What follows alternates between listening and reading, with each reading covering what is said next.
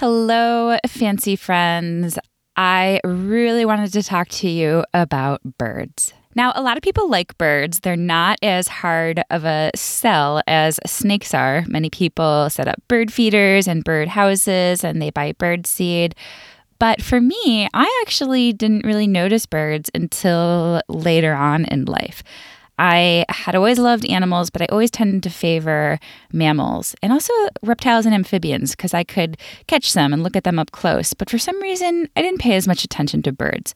When I first really started noticing birds was when I went to Kenya in 2005. I became friends with somebody who I worked with, Salash Ole Koisaba, and he introduced me to birds. Now, previously, I had definitely noticed the shimmery birds, the colorful birds, but he really showed me just how awesome birds can be and really the joy of bird watching. And birds are amazing for several reasons. They're found everywhere and they're easy to see. Now, mammals, a lot of mammals come out at night, so you're going to need special equipment to see them, like camera traps, or most mammals are actually underground as rodents or other small mammals, or they're flying around as bats. That's where actually a lot of mammal diversity is. But with birds, pretty much anywhere you live, you are going to see birds out your window. Even if you go to Antarctica, even if you live in urban cities like New York City, you are going to find some pretty amazing birds. Because they are so easy to see, you can apply a game to birds. You can create what is called a life list and try to see as many birds as possible. And some people really devote a huge amount of time and even money to be able to see birds. I am not as obsessed, but I still keep a life list. And once you buy a bird book, and if you can afford them, buy binoculars. I have a link on the show notes page on my favorite binoculars and you can start identifying birds. Once you open up your bird book and actually start paying attention to the birds around you, you'll realize there is so much more diversity than you thought. And even if you're somebody who really favors the colorful birds, the flashy birds like myself, you'll notice that there's a lot more of them than you expected than some of the obvious ones. So, birding is such a fun activity, and I highly encourage you to take it up. In several episodes of the Fancy Scientist podcast, I wanted to go over attracting different taxa of backyard wildlife. I definitely wanted to talk about birds. I am not a bird expert. But I could, I do know some things and I could research the topic more. But I thought it would be really fun to have my friend Lauren Pharr on the podcast. She is an ornithologist and she loves science communication. I met Lauren because she was actually supposed to come to my yard to temporarily capture birds using a mist net and band those birds, which means putting a little steel band around their leg, which has numbers on them so you can track them. And she is a graduate student at North Carolina State University studying the effects of urbanization on birds. In this episode, we talk about bird basics how to attract backyard birds, is it okay to feed them? And if so, what kind of food should we be giving them? What are some things that maybe you are doing that you shouldn't be doing to attract birds? And so much more. But the really great thing about having Lauren on is I arranged for her previously to come on, but the spark of an incident with a birder in New York City who is a black man and a white woman revealed some of the dangers that black birders face in the United States. To be honest, this is something I never thought about.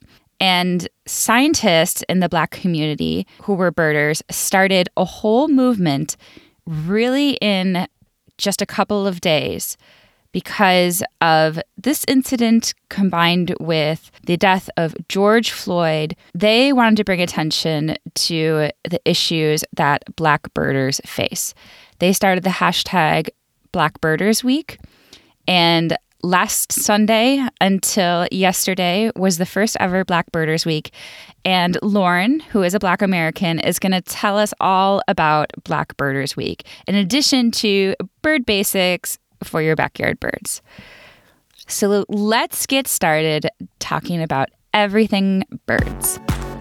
Hi, I'm Dr. Stephanie Schuttler a wildlife biologist who's learned throughout her career studying animals that science alone cannot save species. We need you. In the Fancy Scientist podcast, you'll learn about fun animals, conservation tips, and science advice, all while breaking stereotypes about what a scientist looks like. Let's get started.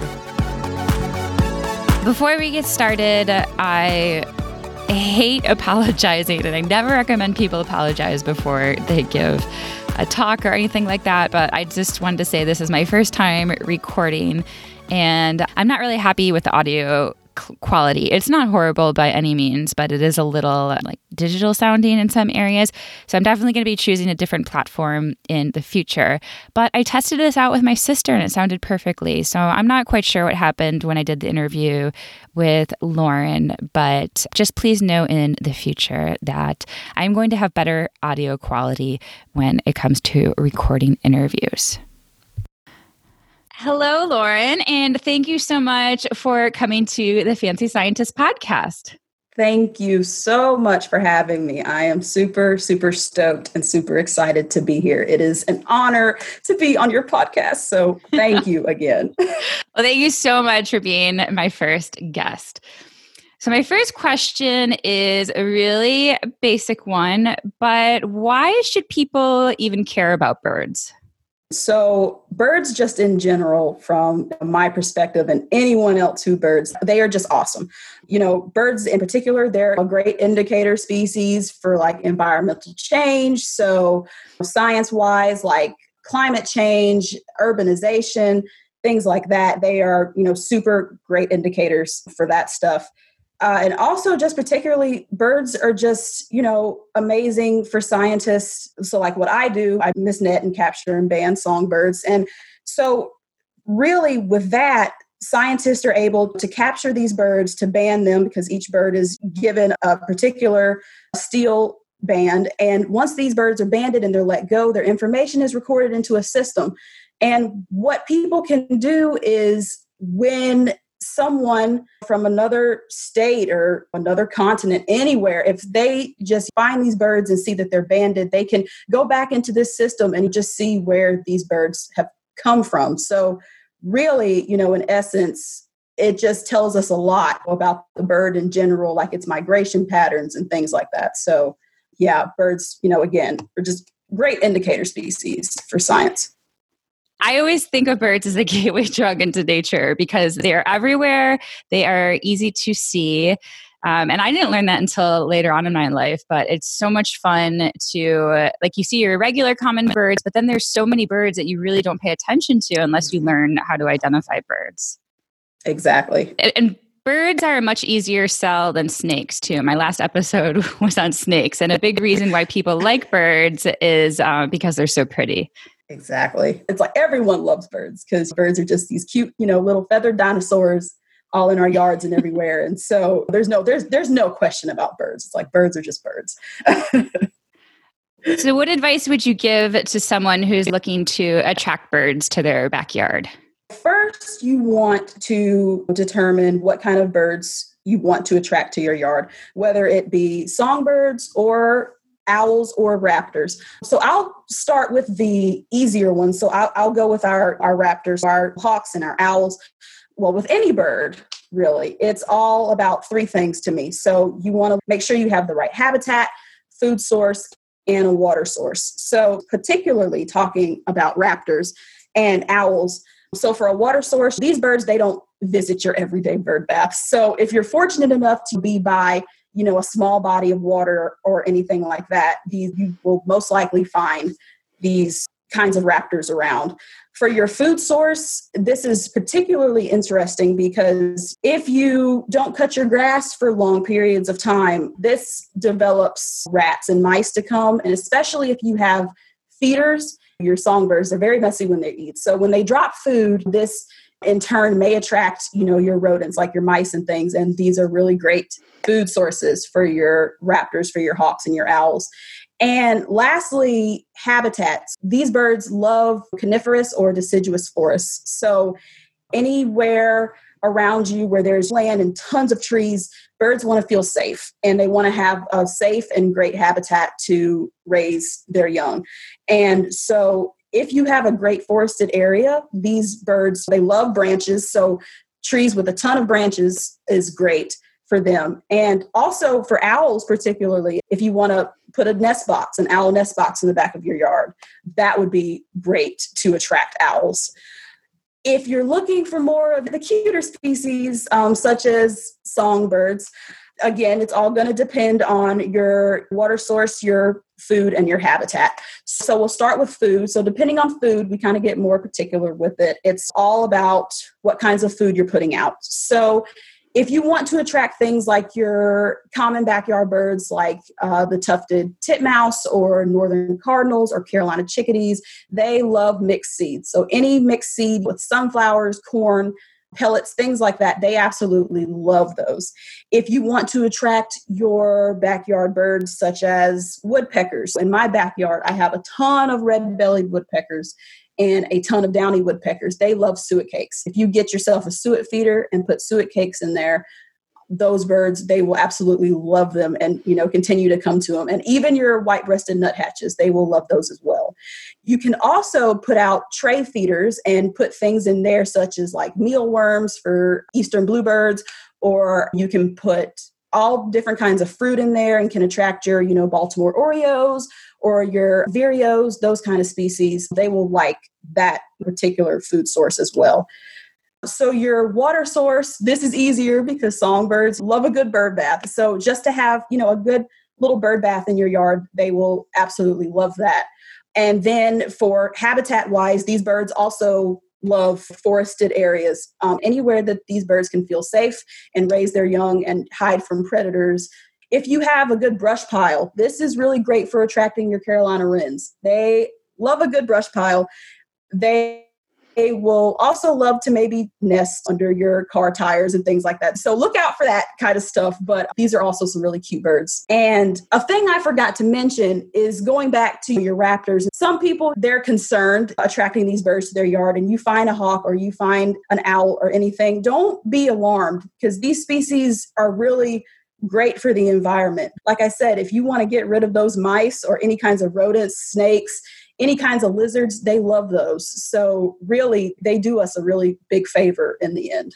And I know you said that forests are important for these species, but it does seem like some species are able to survive even with not a ton of forest. I know for our mammals and e mammal that green spaces were really important, even small green spaces. And here where I live in Raleigh, I live close to the Greenway and I see red shouldered hawks and barred owls all the time. And even in people's backyards, I, I was walking my dogs and I saw a red shouldered hawk just on somebody's basketball net. So it doesn't have to be these like really pristine areas. If you live in suburban or even urban areas, you can get these types of birds. Exactly. Some species they can thrive in urban areas while some cannot. And this goes all back to urbanization. So there's been research that has been done by multiple scientists to kind of see what birds can survive in urban areas and what can't, which ones will be affected. And they have found that, you know, like your cavity nesters, they they love to nest in buildings. So there's tons of buildings in urban areas. So of course they will thrive and everything, but your cup nesters, they otherwise they kind of have limited space to find things. They, they they may try, but the outcome will most likely be in favor of those cavity nesters. And it's great that you mentioned the thing about the hawks and stuff because those have increased in urban areas as well. In the UK, particularly, they have seen Eurasian sparrowhawks. They have blamed them for the decline in their house sparrows. Scientists were noticing that, oh, there's this huge decline in house sparrows. We wonder what this is coming from. And just all going back to urbanization, predator wise, raptors and hawks and things like that, they will prey on your average common backyard bird, which is another reason why people kind of fear them too, because they don't want their little birds to get eaten, which I can completely understand. But birds can well survive, you know, in urban areas, depending on their species. Yeah, predators have to eat too. I feel bad for both of them. I know, I know. So you mentioned food, and I frequently mention not to feed wildlife because I work with mammals and most of my experience comes with mammals. And with mammals, when you directly feed them, some species can become really aggressive and lead to problems, like bears specifically. With birds, that isn't really a problem. We don't really see aggressive, bold birds that we have to put down. So that's why it's more okay to, to feed birds. But can you talk about some best practices with bird feeders to make sure that mammals don't get the food? And if somebody wanted to enhance their backyard naturally, like what type of plants should they grow? Sure, of course. Plant wise, you really want to avoid invasive species of plants. So, any kinds of common natural plants will be fine for birds. And then, feeder wise, it depends on your feeders as well. So if you have tray feeders, if you have just your everyday little average bird feeder, and then if you have suet feeders, if you have these like wheel feeders, I think they're called, there's like this thing, it's kind of like a wheel and it has all the seeds compacted and birds, you know, can have a challenge of getting the seeds out. And then also for your hummingbirds, you can't forget your hummingbirds. So, you know, if you have any types of red feeders that attract hummingbirds, you know, this will be great for them as well. To keep animals out, the one animal in particular that I have problems with, and I'm sure a lot of people do, is squirrels. squirrels love to get in a bird feeder. And really, the only way that I have found to prevent this from happening is just a good, sturdy uh, squirrel stop feeder. So these feeders basically when the you know squirrel tries to get in the feeder or lands on the feeder, the feeder you know closes so the squirrel can't have access to the seeds and then the squirrel just becomes all kinds of confused. I haven't had any any interactions or anything with any other mammals getting into my feeders. You know, in my areas it's just been squirrels. But in particular, just keeping your feeders clean. This is just another area to go into with feeders is that you always want to keep your feeders clean. So, for your songbirds, for their feeders, you just want to make sure that nothing's getting caked up after rain and stuff. It's very likely that your seeds will get caked up. If you leave the feeder out for long periods of time and just something was stopped up in the feeder and something's caked up, sometimes the seeds can sprout grass and we don't want that. So keeping your songbird feeders clean, whenever you change them, wash them out just with water, with your water hose or anything for songbirds, that's fine. If you want to include a little bit of bleach to put in there just to kill off the bacteria, that works as well. Just be sure to wash it off real good. So now your hummingbird feeders, that's a difference. They need to be washed out I would recommend probably every two to three days. And the reason why I recommend this is because if you put nectar in the feeder and if it's left out for long periods of time, especially in the sun, bacteria can start to form. And this is very detrimental to hummingbirds, and we want to keep our little feathered friends safe. So, every two to three days, take down your hummingbird feeder, wash it out good with warm soap and water, and um, apply some bleach to it as well to get that bacteria off. And then um, rinse that real good, and then fill it back up, and you're all good. And if you want to go the extra mile, you can also wipe off your feeder poles um, and things like that. And then also, just a side note with the hummingbird feeders is it is not necessary to add red dye.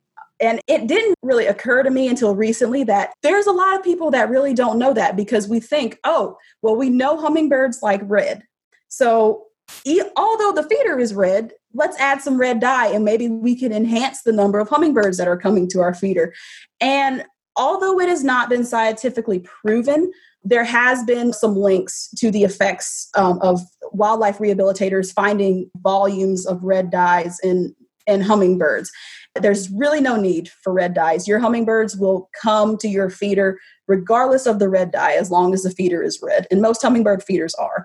And keeping up that practice with keeping your feeders clean is, in my opinion, is the best way to attract more hummingbirds in general.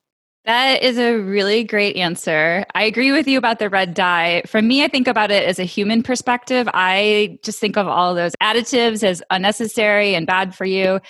And if dyes can potentially be bad for humans, imagine what they can do to these little birds.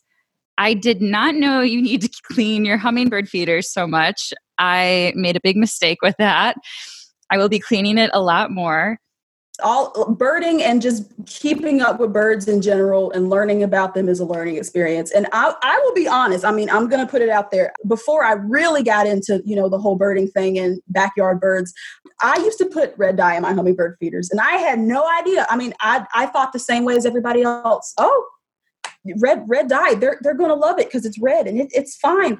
And i didn't used to clean out my feeders that much either. And so it's all a learning experience. And it's like once you learn from it you can teach others. And you have a hummingbird food recipe on your website I do, I do. So I have a post um, on my website. I have a blog post called uh, "Supplemental Feeding for Hummingbirds." So it's really basic and really simple. Every four cups of water to one cup of sugar, and mix that up, and you are good to go. The hummingbirds will love the sugar water.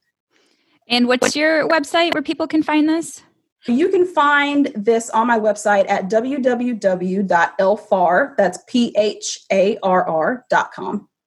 I have a whole blog on there. I, I dedicate this blog to talking about any kinds of bird topics, wildlife topics. And since I am in graduate school, I will hit on the occasional grad school professional topics every now and then, but it's mostly been dedicated to birds and wildlife. So we were talking about improving habitat by adding native flowers. And one thing I wanted to add was another thing that you can do by not doing something is not using pesticides because a lot of birds eat insects. And when you're trying to reduce the pest species, you're also reducing the non pest species or even the pest species that the birds eat. And that's something else to consider for improving habitat. That is that is a great point that you're hitting on because really you are right. Not a lot of people think about what you know if if one thing is affected in you know the food web how the next thing in the food web is going to be affected. So just like you said with the insects um, so your basic arthropods a lot of nestlings they need arthropods in their diet. They need that nutritional value to develop fully.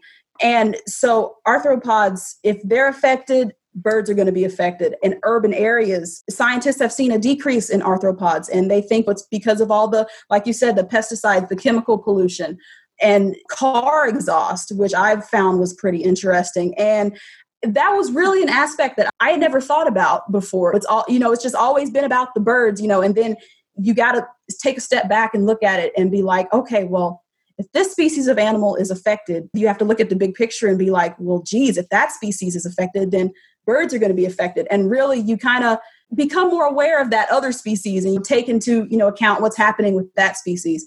I mean that's really a, a great point that you hit on that more people need to keep an open mind and just recognize the world around them and look to see how these various species are being affected and by what. Yeah i actually came across a study recently. It was on a tit species and Although the birds ate both seed and insects, the ones that ate insects, their nestlings were more likely to survive. So it was a, a question of quality versus quantity of food. Okay, my next question is How did you get so interested in birds? I love when people ask me this question because I can talk about it forever. But really, it all started really with my uncle. My uncle was a very just your average backyard birder. He loved to just go out on his porch and just watch the birds. And and I saw how he loved to take care of his bird feeders and just purchase all these kinds of bird feeders and just have this like little natural area where he puts all of his stuff together and he just watches the birds just day in and day out.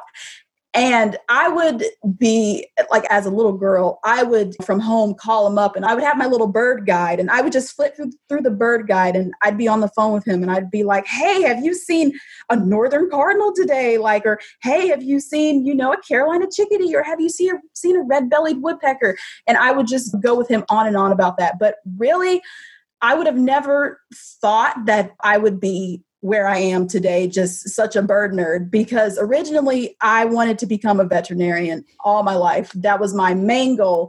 And really, I think that's one of the things, as with any little kid, okay, I want to work with animals, but a veterinarian is kind of the only thing that you're kind of really exposed to with animals, seeing it as a job and everything, and you're exposed to that, and you're like, okay, well, vets are awesome. They work with animals. I want to work with animals.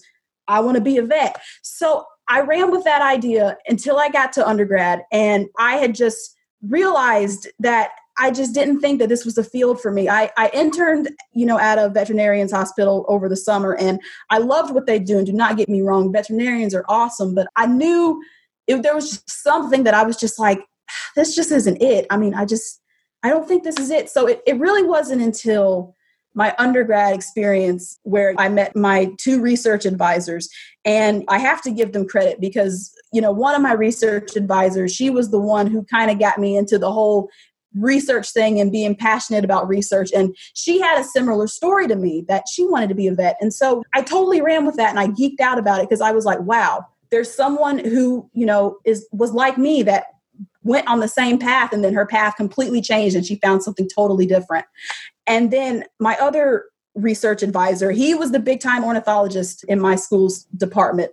And I started doing research with him with birds and I absolutely loved it. So from my sophomore to senior year, I got the whole research experience, but particularly from my junior to my senior year, I worked with birds looking at um, changes in their vocal harmonics. And that's when I really, I really honed in on the whole bird thing. And I was like, yes, this is for me.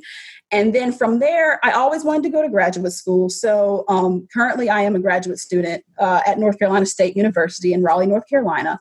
And I'm pursuing my master's in fisheries, wildlife, and conservation biology. And my one thing was whatever I do, I, I, just wanted to be with birds. Whatever research I conduct, I wanted to be with birds. My research advisor, uh, Dr. Caren Cooper, she's a well known citizen scientist. She took me in, and ever since then, I mean, it's been wonderful. Currently, I am researching the urbanization effects on avian morphology. So, everything that we hit on about urbanization, that's what I've been learning about and reading about, and just noticing all of these effects that urbanization can have on wildlife species and specifically with bird species. So, ever since then, I've just been on this whole bird kick, and I'm just a big bird nerd, and I absolutely love it. And I'm not ashamed to voice it or tell somebody to love birds just just love them and your research is focused on cardinals specifically Yes. Right? So mostly cardinals, a little bit more there's there's going to be like a mixture of species in there as well, but most of the data has been on northern cardinals. So yes. I met Lauren because I signed up for her citizen science project and I think I found out about it through Caren Cooper and it was basically an email like, Do you want to have someone mist net cardinals in your yard? And I was like, Yes, absolutely. We have a ton of cardinals in our yard.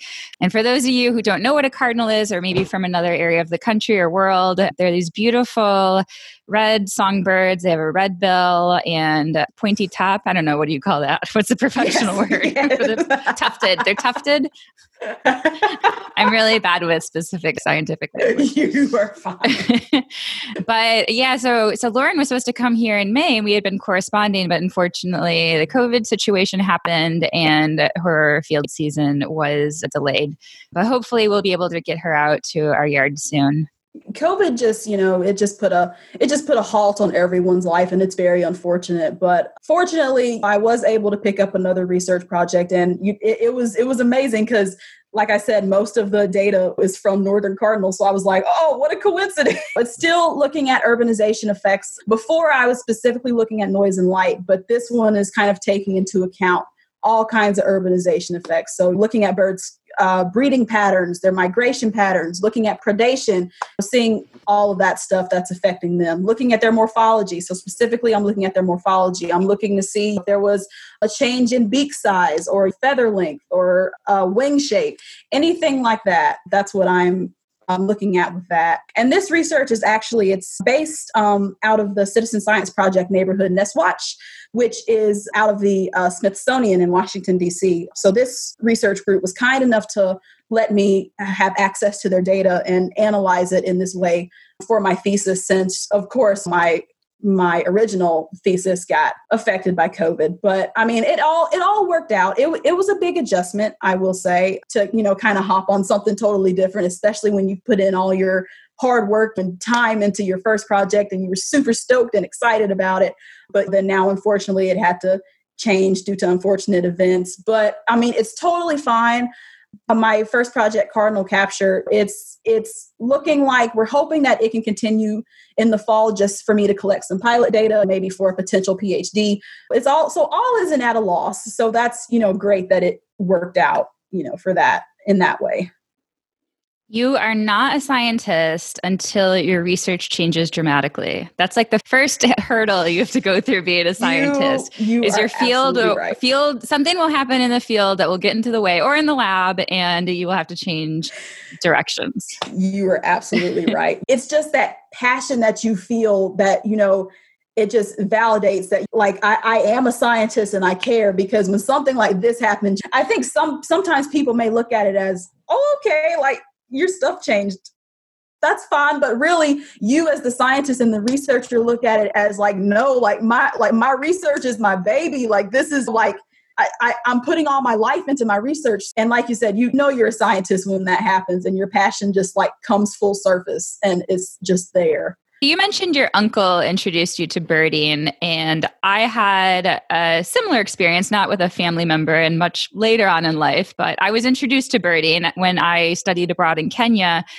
Somebody that I worked with started showing me birds, and I didn't know how to look for birds previously to this. I mean, I would see the pretty shining ones, but one of the most fun things about birds, as you mentioned, is identifying new birds and then marking them in your book or creating a life list. Can you give us some tips for people who have never birded before, like how they can get started or what should they look for in birds? Of course. So, really, if you want a bird, just start. There's there's no credentials that you need to be a birder. There's nothing that you need to do specifically to start. Just just start. I myself started by just going out in my backyard and just observing all of the birds that were around me. And some and some like your like your common birds, like your northern cardinal or your tufted titmouse, you have those kind of birds that you see and you just and you know what they are.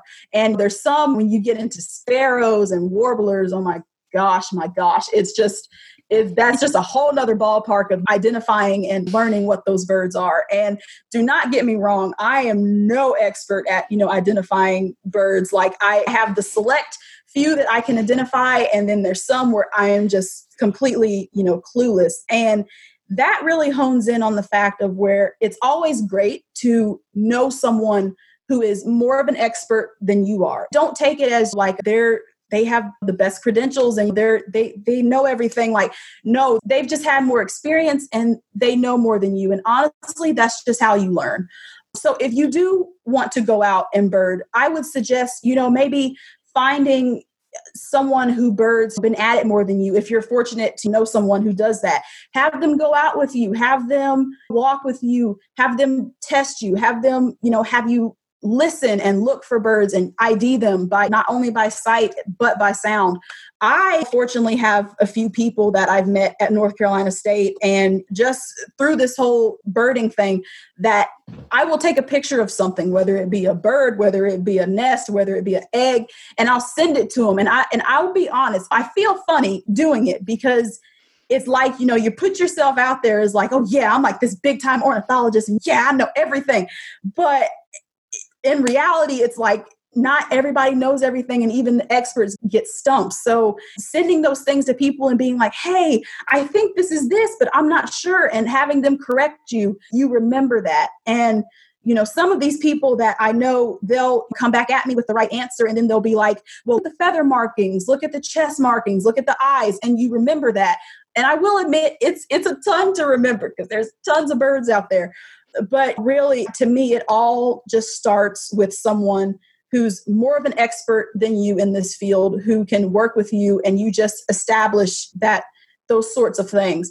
If you want to start getting better at your bird ID by um, sight. There's tons of apps. If you do not know of any experts personally, there are several ways you can try to find some bird experts in your community look at local nature organizations' websites. The National Audubon Society and the Sierra Club are two major national organizations focused on wildlife. They likely have local chapters that go out and do things like bird watching. You can also go to meetup.com and see if there's a birding group around you. You can go to the Cornell Lab of Ornithology's website and click on the Get Involved button and they can connect you to birding opportunities for citizen science. This is where you participate in real scientific research. And you can also go to scistarter.org. This is another large database of citizen science projects, and you can look for a bird one locally near you. So the one that I recommend is eBird. You can have this app and you know whenever you see a bird or whenever you even hear a bird, you can open this app, you can log it and then you can submit it to them for conservation efforts. So not only are you doing yourself a favor and gaining all this excitement by seeing all the birds that you saw in one day, but you're also helping conservationists.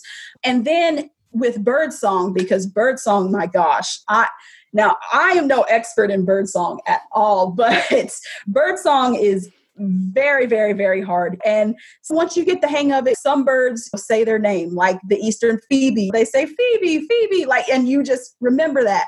Some birds have a tune. So Eastern towhee, they say drink your tea, like drink your tea. Don't be, you know, afraid or alarmed if you just if you just can't get birdsong down. So, what I recommend is there is the uh, Merlin app by Cornell and even some um, Audubon apps that you can download. And what I like to do personally is I like to sit down in my free time and just scroll through the birds. I mean, just scroll through any birds, and they have a little um, sound icon that you can click on, and you can just hear these birds and just listen to them and learn. But again, any of this and all of this takes practice. Whenever you have time, go out and bird, go out with a group, go out with friends, and just observe and listen and take notes. And honestly, that's just the best way that I can advise anyone who wants to start birding. And then another thing, you don't need fancy equipment to bird. I mean, just just get you a good pair of binoculars.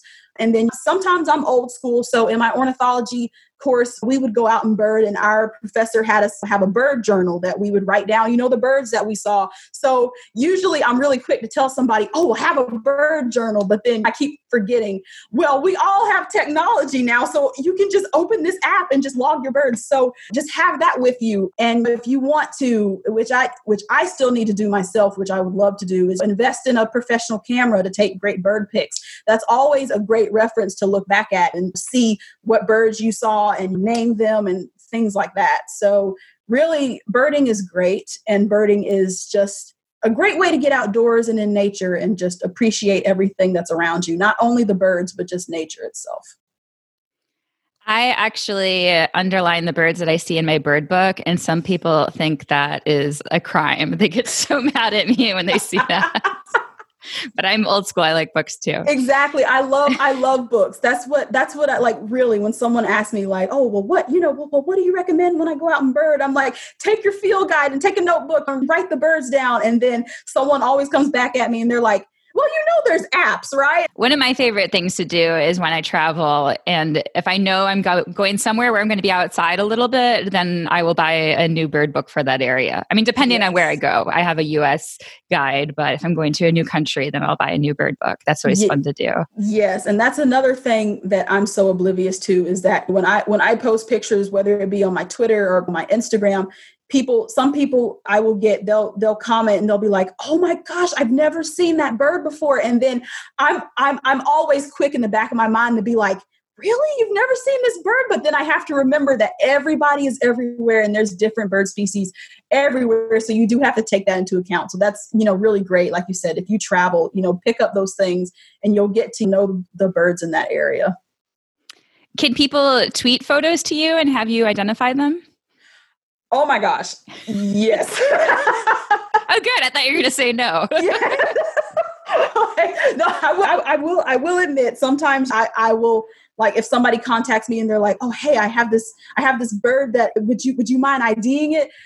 I will admit sometimes I kind of get a little, like oh like please like please don't let it be a little a worried. or something i'm like please don't let it be some hard bird like oh my gosh.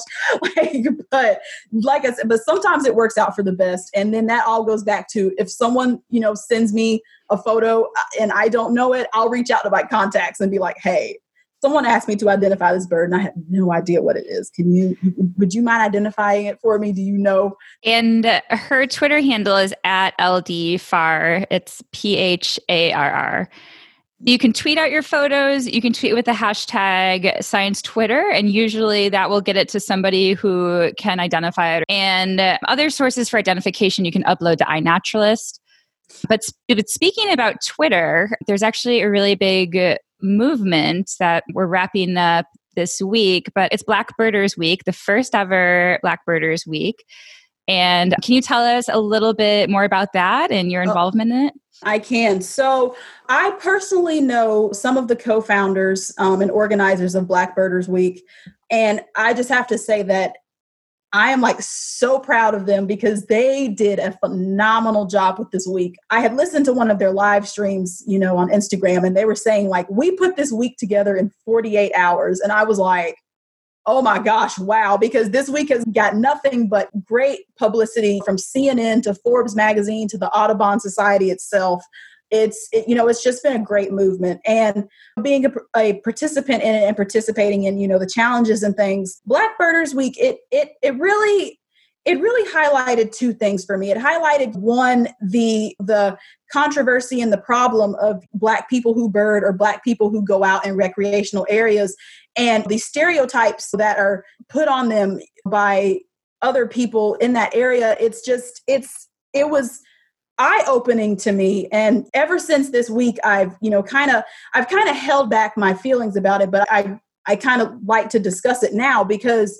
really growing up i have been around nothing but a diverse group of people. So i knew all about white supremacy and you know underprivileged african americans in stem or just anywhere in general and i knew about that and it was in the back of my mind but it really didn't hit me until i came to north carolina state which was a bigger school than where I went to in undergrad. My undergrad school was very tiny. So, so Wingate University, shout out to them. But that school was very tiny, whereas where I am now at North Carolina State, it's a huge school and you're faced with so many different challenges. And really, when I came there, that was the first time that it ever hit me about Black in STEM and minorities in STEM. And so with Black Birders Week, not only did it hit me with hearing about those personal stories from these black birders who have gone through these things, whether it be them birding or in the field.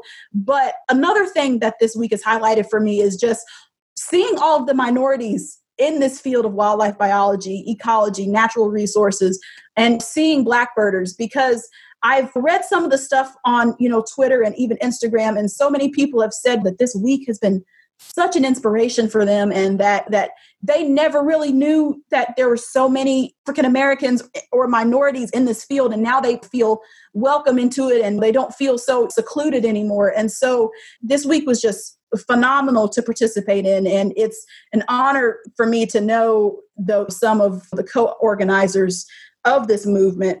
And not only that but this movement it did hit after the incident with you know christian cooper in central park which was very unfortunate. I just wanted to give a brief summary of what happened with Christian Cooper in New York City. I have the full video on the show notes for this podcast. You can go to stephanieschuttler.com forward slash bird dash basics what happened is Christian Cooper, who is a birder, was in an area of Central Park that was um, a little bit more forested, a little bit more wooded, called the Rambles. And there was another woman there called Amy Cooper, which actually they're not related. It's crazy that they had the same last name. And they had an argument because Amy Cooper's dog was off leash. And in the rambles of Central Park, you are not allowed to have your dog off leash. So Mr. Cooper was simply telling her to leash her dog, and they got in an argument. And Christian started videotaping the conversation. And Amy then brings out her phone and she threatens to call the cops. And when she calls the police, she says that Mr. Cooper, Christian Cooper, was threatening her life, which was an absolute direct lie. So, this video is an example of how white people can use their privilege to get out of negative situations. And thankfully, nothing bad happened to Mr. Cooper during this interaction, but it could have been a similar outcome as George Floyd. So if you haven't seen that video, I highly recommend you head over to the show notes and check it out for yourself.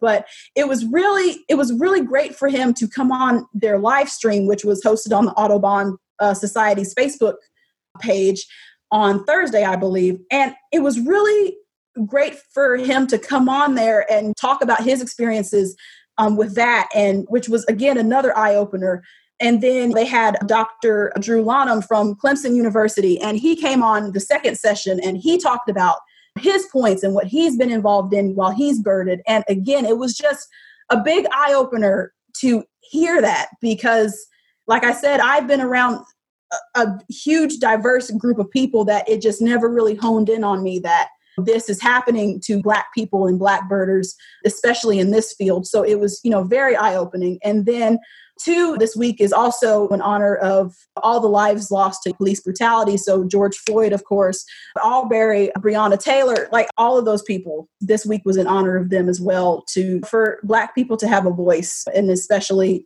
with Black Birders Week, now Black people have a voice in science, I believe. So, it was re- a really great week. Really great week. Yeah, it really has been. And even for myself, I have thought about my white privilege with my fieldwork in eMammal because I would set up camera traps behind people's houses. And for most of the project, people volunteered and they set it up in their backyards. But I was doing this experiment that required a manipulation that was just a little bit too burdensome to ask people to do and it had to be done in a certain way. And I would ask their permission to set them up and usually the first time they would be there, they didn't have to be there, but I would come back every three weeks to change the memory cards and then to collect the camera traps. And the people weren't home. And there are a couple of instances where I just literally went like behind the people's homes and people saw me. And I was like, if I was a, a black man, I'm sure they would call the cops on me. And even one time they were looking at me like, what are you doing? But I think it was because I was a white woman. They're like, oh, she probably is like uh, doing something she's supposed right. to do. Right. But but this week really made me think about black people being in recreational spaces and how other people might perceive them and i i have really only birded with black people in kenya which you know it's not an issue there and I, it really caused me to pause and, and think like wow this is a whole thing i never even thought about it really it really does i keep repeating this point because i was just so hesitant to be that person to be like I knew about it, but I didn't know about it to this extreme because I, I, get that feeling that, like, if I tell somebody that, you know, anybody that they would look at me and be like, "Well, Lauren, like you're like like you're black. Like you should you should already know this stuff. Like what?" And it's just I mean, it was just really an eye opener because really I don't know if maybe I'm just oblivious to the fact or you know if I was oblivious to it before, but I, I've I've never I've never had an experience myself to where something you know like this has happened and it was just really eye opening to just hear that and be more aware about it. So now it's kind of like now when I go out, it's kind of in the back of my mind to be aware about. But not none of the less, like the stories were, you know, powerful and they were life changing in the least. And it just again, it makes everybody more aware of what's going on and it makes a lot of people want to help and support this movement really again hand like hats off to you know the, these the co-founders of black birders week who put this out here because i think one it was a, a great time for it and two i think it's helped so many people realize what's going on in this in this world that we live in especially with birders and especially in the in the natural sciences field in general yeah, and it was a really positive t- thing to do in a moment of a lot of heavy news. And we are nearing the end of that week, but if you missed it, you can still follow the hashtags and read all the stories and watch all the videos. So the main hashtag is Black Birders Week, but you can also look at the hashtag Black in Nature and Black AF in STEM for stories about Black Americans in the sciences. Okay, I have two final questions for you. Of course. This should be easy or maybe hard, actually. I don't know. So my first question is what's your favorite bird? And then my second one is what bird would you love to see that you've never seen before? Oh my gosh. I love these questions. so the first one is pretty hard because what's my favorite bird? There is a ton of amazing and wonderful and beautiful bird species out there. But so I so since I do work with little passerine birds, so I I so my favorite bird, you know, is little passerine. In case you don't know what a passerine is, I just wanted to go over that quickly. These are birds of a specific order, which is a type of scientific classification, and it includes more than half of all the bird species. These birds are sometimes known as the perching birds or songbirds, and they are distinguished from other birds by how their toes are arranged. So they have three pointing forward and one pointing back. And so my favorite bird is the Eastern Phoebe. And people ask me why, and I simply say because I love their little tail flick. They like they're when they when they perch on branches or anywhere, they just their tail just flicks and I just I don't know what it is, but it's just the cutest thing to me. And so the so if you don't know what the Eastern Phoebe is, it is a species of flycatcher. There's plenty of flycatchers. I don't don't even ask me how to identify flycatchers. Oh my god, because there's just a bunch of those as well. I can attest to the difficulty of identifying flycatchers. After I graduated from college, I did an internship in northern Arizona for the Bureau of Land Management. And part of my internship was looking for the endangered southwestern willow flycatcher. And we would go to this habitat and use the and use playbacks to try to lure the birds out. These birds are so incredibly difficult to tell apart from other flycatchers. And if you actually look at the bird book, the, the distinguishing features are located underneath the beak. So you have to be below the bird and it's really subtle. It's really difficult. So song is the best way to tell them apart. And these birds are territorial, so we would use a territorial song. And then the idea is that if there is a male, it will come out and sing to defend its territory. And then you can tell if that species is present there or not. But the thing about them is they can catch insects in midair, so hence why they're called flycatchers. But yeah, the eastern phoebe would have to be my all-time favorite bird in the world. And I know it's it's funny because you know some people you know they'll be like, oh, a Cooper's hawk or oh, a barred owl or you know bigger birds, and I'm just like, no, it's it's just a little eastern phoebe for me. but to your second question, what bird I would love to see? So I would love to go to Africa to see the shoebill, which has been named, you know, one of the most terrifying birds in the world. And I just think they're totally amazing. I, I would love to see one in person. And I've, the, the closest I've seen one is is the you know the Natural Science Museum. they did they did have one on display for uh, people to see. They are terrifying. If you just look into their face, it's just like complete terror, but I would absolutely love to see a shoebill. They're on my bucket list too. And I think I was close to their range once because don't they live in Central Africa? I believe so, yes. Yeah, yes. but I wasn't I wasn't close enough to be able to see them. Yes. But one day. The shoebill lives in Central Africa, but much more on the Eastern Africa side.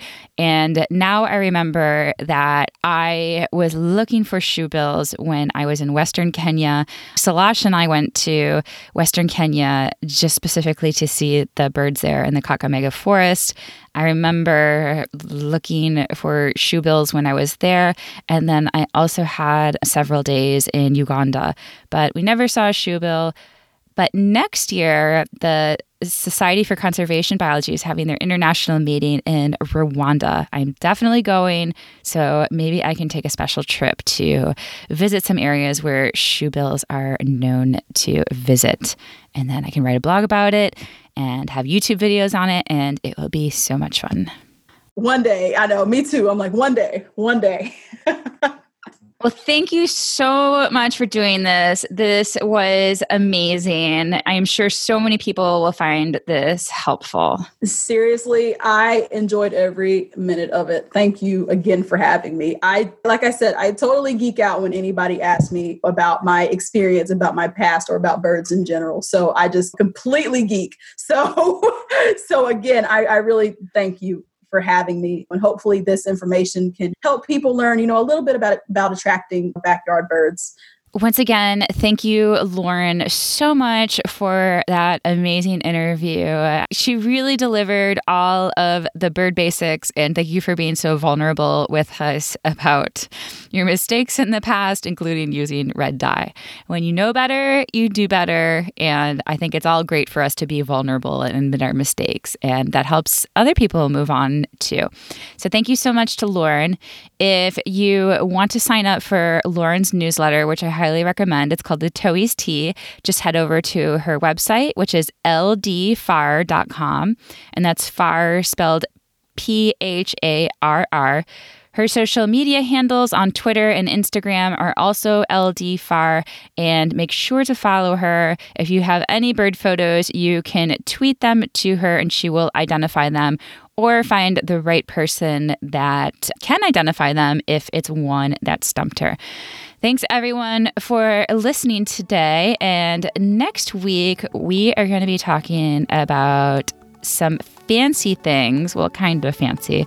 I've been talking a lot about nature and animals, and we're definitely going to be talking about that. But this one, we're going to focus on sunscreen and good sunscreens, bad sunscreens, what's going on with sunscreen and the environment, thinking about sunscreen and your own health. There is a lot of sunscreen bans out there. What's really going on with that? Should we be banning these products? We're going to start to get in sunscreen, which will also lead me into a conversation later on leading up into the products we use, which definitely gets into some fancy things like makeup. I love makeup. Thanks so much, guys. And if you have any questions, feel free to contact me on social media. I love hearing from you all. If you love this podcast, please rate it and write a review. I will be forever grateful to you. Thank you so much and talk to you soon.